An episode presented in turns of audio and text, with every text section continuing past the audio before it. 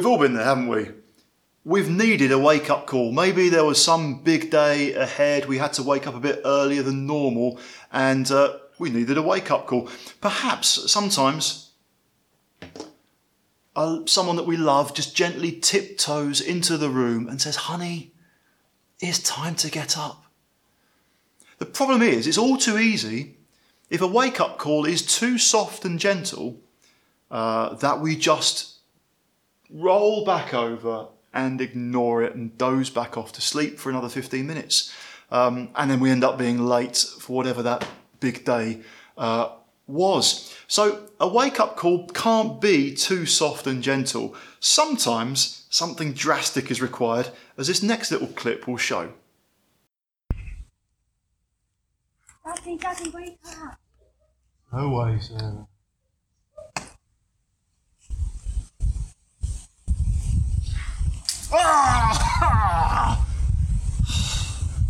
Thank you so much. Okay, so welcome back. Now, what we're going to consider today uh, in the Word of God is a spiritual wake up call, and it's kind of similarly shocking. This isn't too soft and gentle. We're going to look at God's Word, the words of Jesus, to a particular church in a place called Sardis, and you can find that message in Revelation, right at the end of the New Testament, Revelation chapter 3, uh, verse 1 to 6, which I will uh, read. Here we go. These are the words of him who holds the seven spirits of God and the seven stars. I know your deeds. You have a reputation of being alive, but you are dead. Wake up, strengthen what remains and is about to die, for I've not found your deeds complete in the sight of my God. Remember, therefore, what you have received and heard, obey it and repent. But if you do not wake up, I will come like a thief, and you'll not know at what time I will come to you. Yet you have a few people in Sardis who have not soiled their clothes. They will walk with me, dressed in white, for they are worthy. He who overcomes will be like them, dressed in white. I will never blot out his name from the book of life, but will acknowledge his name before my Father and his angels. He who has an ear, let him hear what the Spirit says to the churches. So there we have it, loud and clear. Jesus' wake up call to the church in Sardis. No, he doesn't really have much, or indeed anything positive, to say about this uh, church. In some respects, it even appears disastrous in that they're dead. He tells them they're dead. And maybe that's then uh, an exaggeration, but only a slight one, uh, to try and grab their attention. They're in a dangerous situation, situation. This is perilous, and they really need to wake up. So that's Jesus' message to this church. And what I want us to consider is well, perhaps there is a wake up call for us. Perhaps there is a wake up call for God's church right around the globe.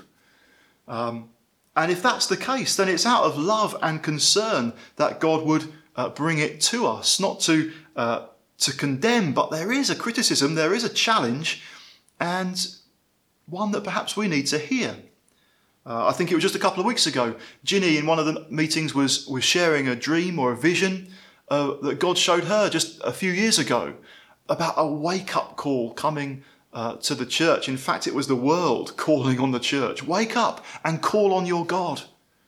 Now, it's all too easy sometimes to hear something like that and think, yes, I'm sure that's relevant then for Christians out there, other churches, maybe in other nations, not us. Thank goodness that we're already awake. Well, as we'll kind of consider as we go through, the strange thing about being asleep in the natural is that we don't know that we're asleep. We only know that we were asleep once we've woken up. So it's a relevant question to consider. Are we awake?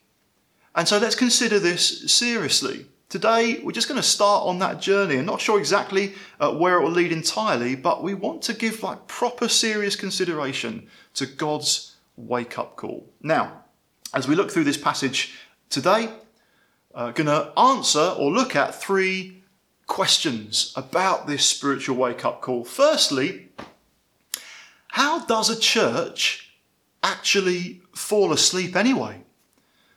This shows us that a good church, you know, they had received and heard the truth And they'd made a start in a life of faith, but this shows us that a good church can become a sleepy church, and that a sleepy church can even then become a dead church. It's just not there. There's no Christian witness at all. It doesn't have the name of Jesus stamped on it anymore.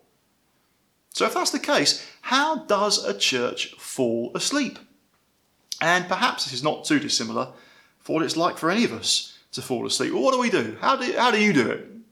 Um, you know, if someone were coming to me and saying, I just, I'm just struggling to get to sleep, I'd say this. I'd say, well, lie down. You're unlikely to fall asleep stood up. So, what happens first of all is that a church kind of learns to lie down. What does that mean? Well, assume a low profile. That's what I think had happened in Sardis. God's people there didn't want to stand out. They did, didn't want to um, kind of loudly testify about Jesus. They wanted to keep a low profile. So, in subtle ways, perhaps, they were deciding that it was best for them to kind of compromise with the culture around them. Now, the culture around them was pagan. They were worship, worshipping all sorts of different gods, and they would have been tempted to just dial down their enthusiasm for Jesus, not speak about his name so much, maybe join in with a few things that their pagan neighbours were getting involved in, um, so as to not cause offence, so as to blend in. Um, it speaks later on of, uh, of clothes being soiled or stained. By just joining in with stuff that other people are doing, that is not worshipping Jesus, it's worshipping something else or someone else. It's idolatry. Uh, so the church in Sardis, they'd learnt to lie down. What else do we do when we try and get to sleep? Well, we get comfy.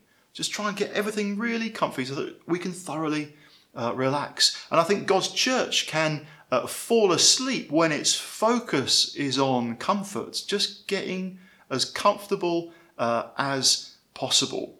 And um, God is not against comfort and pleasure per se, but it's never intended, it's the goal of our life. The goal of the Christian life is not to be comfortable. It's not to be taking it easy in every situation. Following Jesus will mean following him into challenges. It will mean following him sometimes into suffering or even persecution. And as we follow him, the goal is not comfort, the goal is to be more like him, uh, to make more disciples for him. And so, really, this asks us the question, this challenges us. And perhaps this is even what we're considering right now in this strange season when we've been experiencing the effects of a pandemic one way or another. It gets us to ask the question what am I living for? What really is my purpose? What's getting me up in the morning?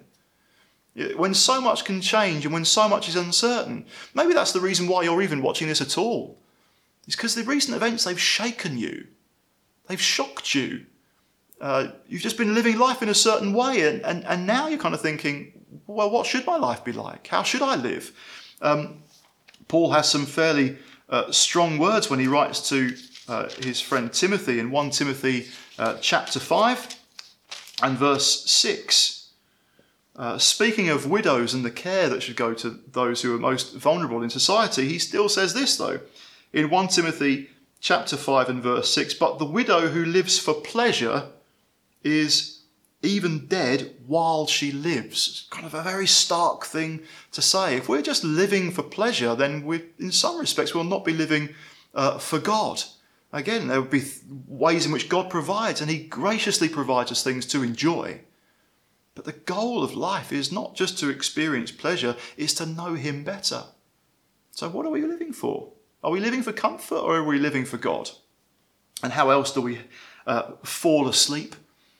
Well, we stay still. We lie down, we get comfy, and we stay still. Now, when you're doing that and you're trying to drop off to sleep um, in an evening, especially now when it's summer and it's still possibly light outside, you can hear things with windows open. That's it. You, you, your, your body is still, but you're still thinking. You can still hear things and you can still listen. You can't really stop listening, but you can stop doing things and you can be still. A church falls asleep when it's still listening, it's still hearing, but it's no longer doing. There's like a disconnect, if you like. Still hearing truth, still receiving, still thinking about what might be true, if you like, but it's no longer followed through in actions. Uh, Jesus can speak to this church and say, I've not found your deeds complete in the sight of my God.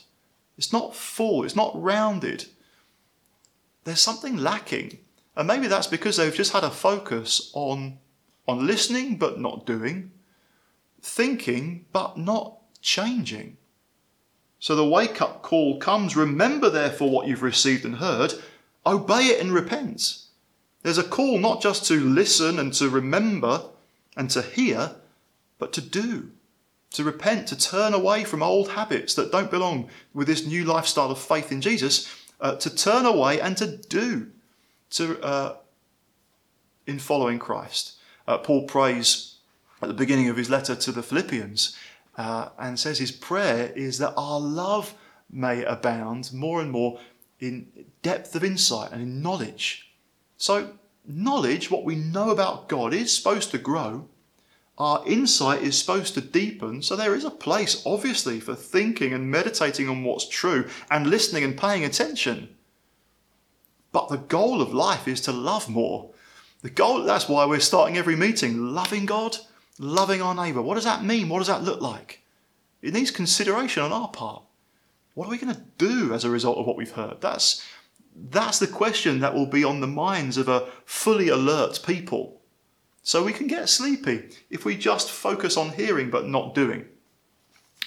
So that's how a church can fall asleep. How does a church wake up? And like I said earlier on, we're not always, we're never aware of actually being asleep.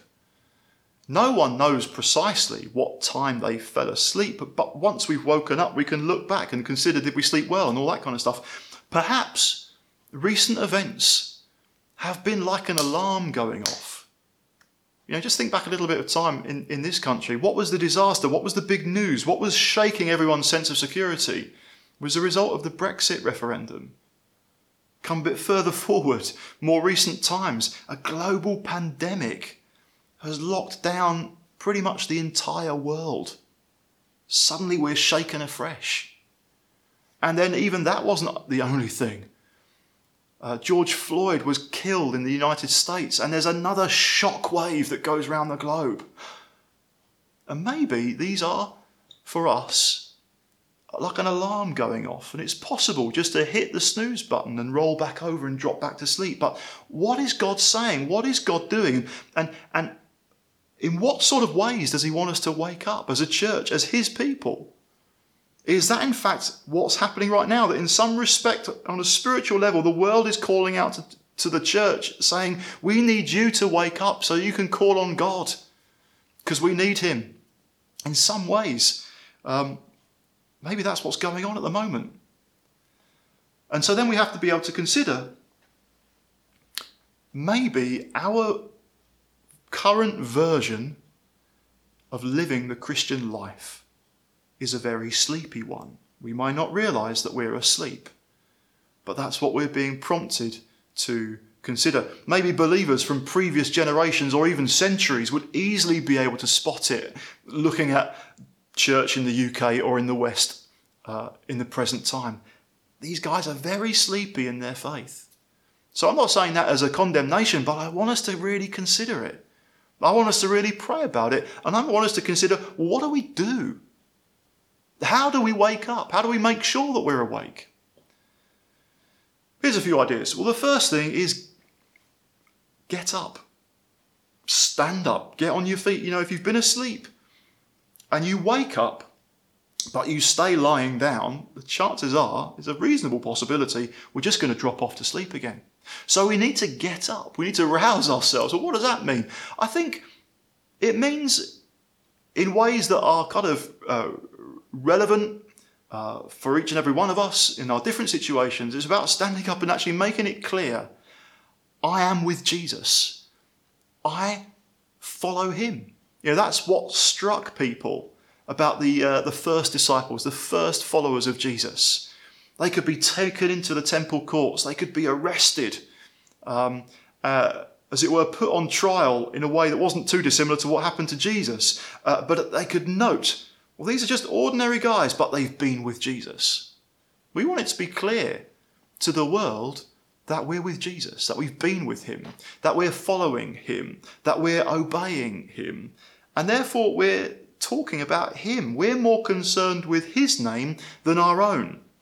When it says, or when Jesus says to this church, you have a reputation of being alive, it's kind of what he's saying. You have a name for being alive. Maybe they were just more interested in their own name, their own reputation. But now, for God's people, about standing up and saying, actually, what concerns me most is Jesus' name and his reputation. I want to honor him. I want to speak up for him. I'm going to share my faith. I'm going to pray. I'm going to, I'm going to be an obvious follower of Jesus rather than just lying down and trying to hope that no one notices. And maybe as well, that sense of standing up, becoming vertical, if you like, means also focusing on our vertical relationship with the Lord rather than just on focusing on the neighbours that we're trying to love. It's looking to our God and, first of all, focusing on our love for Him growing and deepening that. Yeah, we're called to love our neighbour, but that flows from a knowledge of God's love for us and of our love for Him.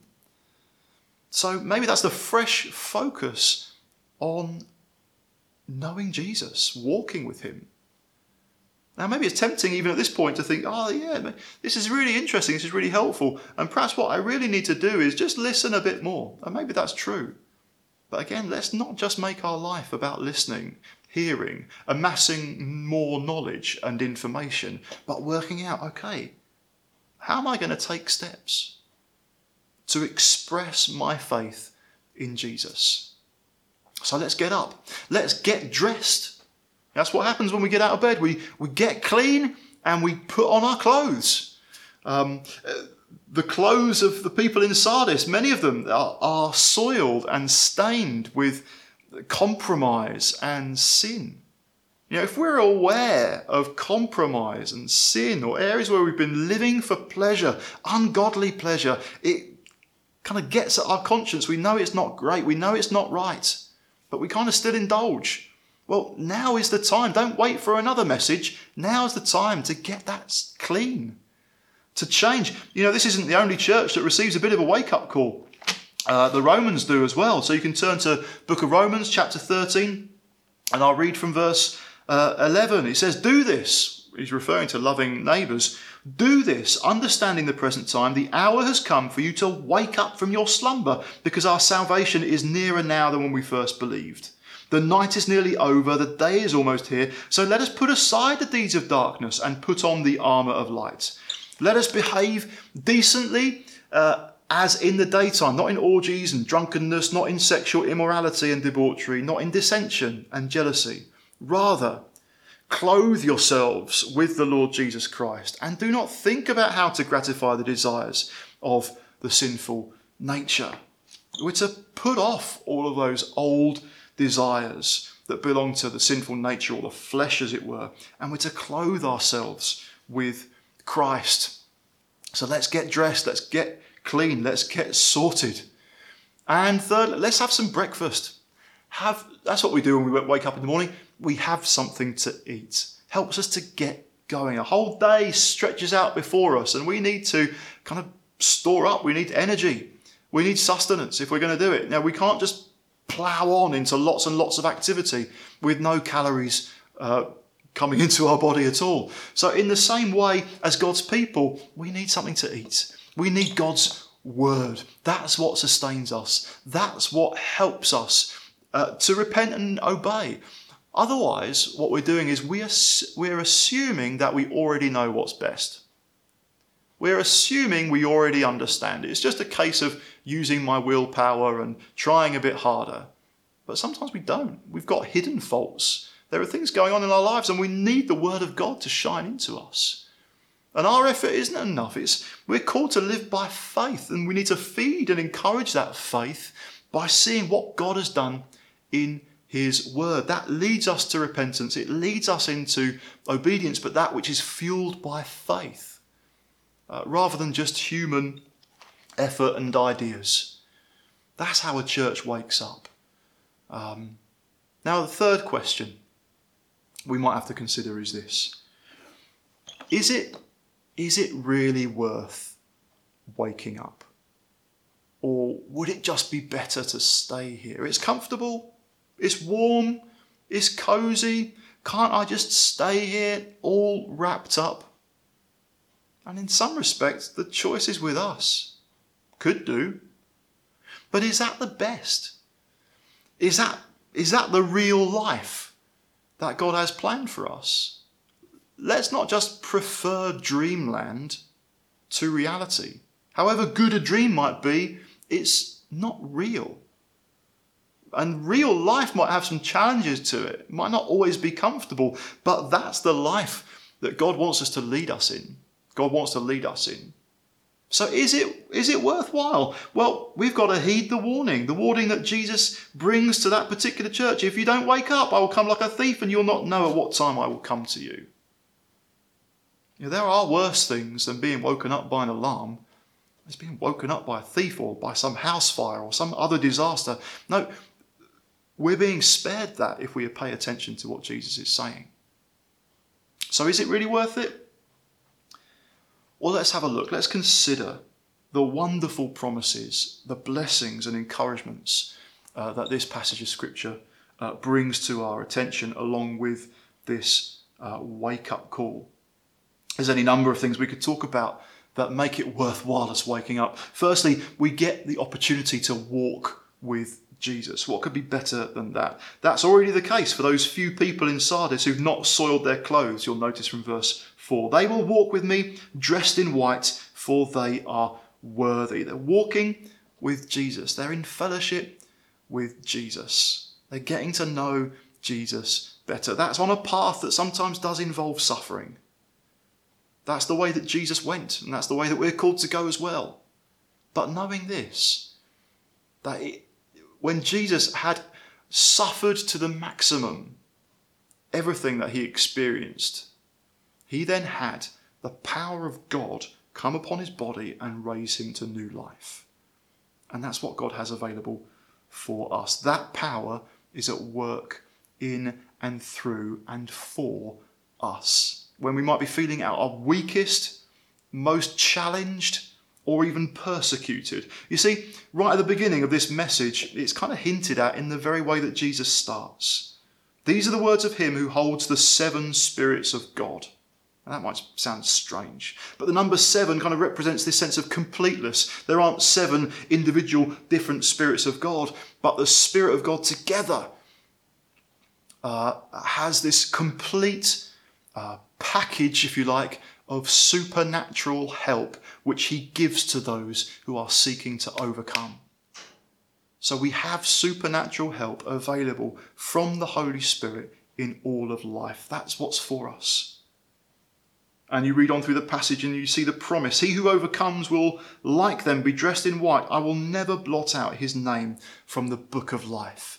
You know, they're in danger of death. They're in danger of spiritually dying. But the promise is of future and eternal life with a name written in the book of life. Nothing can be better than that. And knowing that where each person who overcomes, who stands up, who wants to honour the name of Jesus, will themselves be honoured by Jesus. Jesus will speak your name, will speak my name. If we're those who overcome, Jesus will honour us before his Father. Nothing can be better than that. It's worth us waking up. It's worth us considering this spiritual wake up call. If God is waking us up, uh, then that's for our good. Even if it shocks us a little bit, even if it's a bit painful, even if it's a bit unpleasant, it's better to be woken up than to be left sleeping. So, what is Jesus doing amongst us. If He's waking us up, it's for good reason and it's for our blessing and it's for the good of the world. And I suppose then the question is how will we respond? Will we take the warning? Will we rouse ourselves? Or will we kind of just turn back over? Will it require another shock to the system to kind of get our attention and maybe have us ask the question what am I living for? Let's be a people who are paying attention.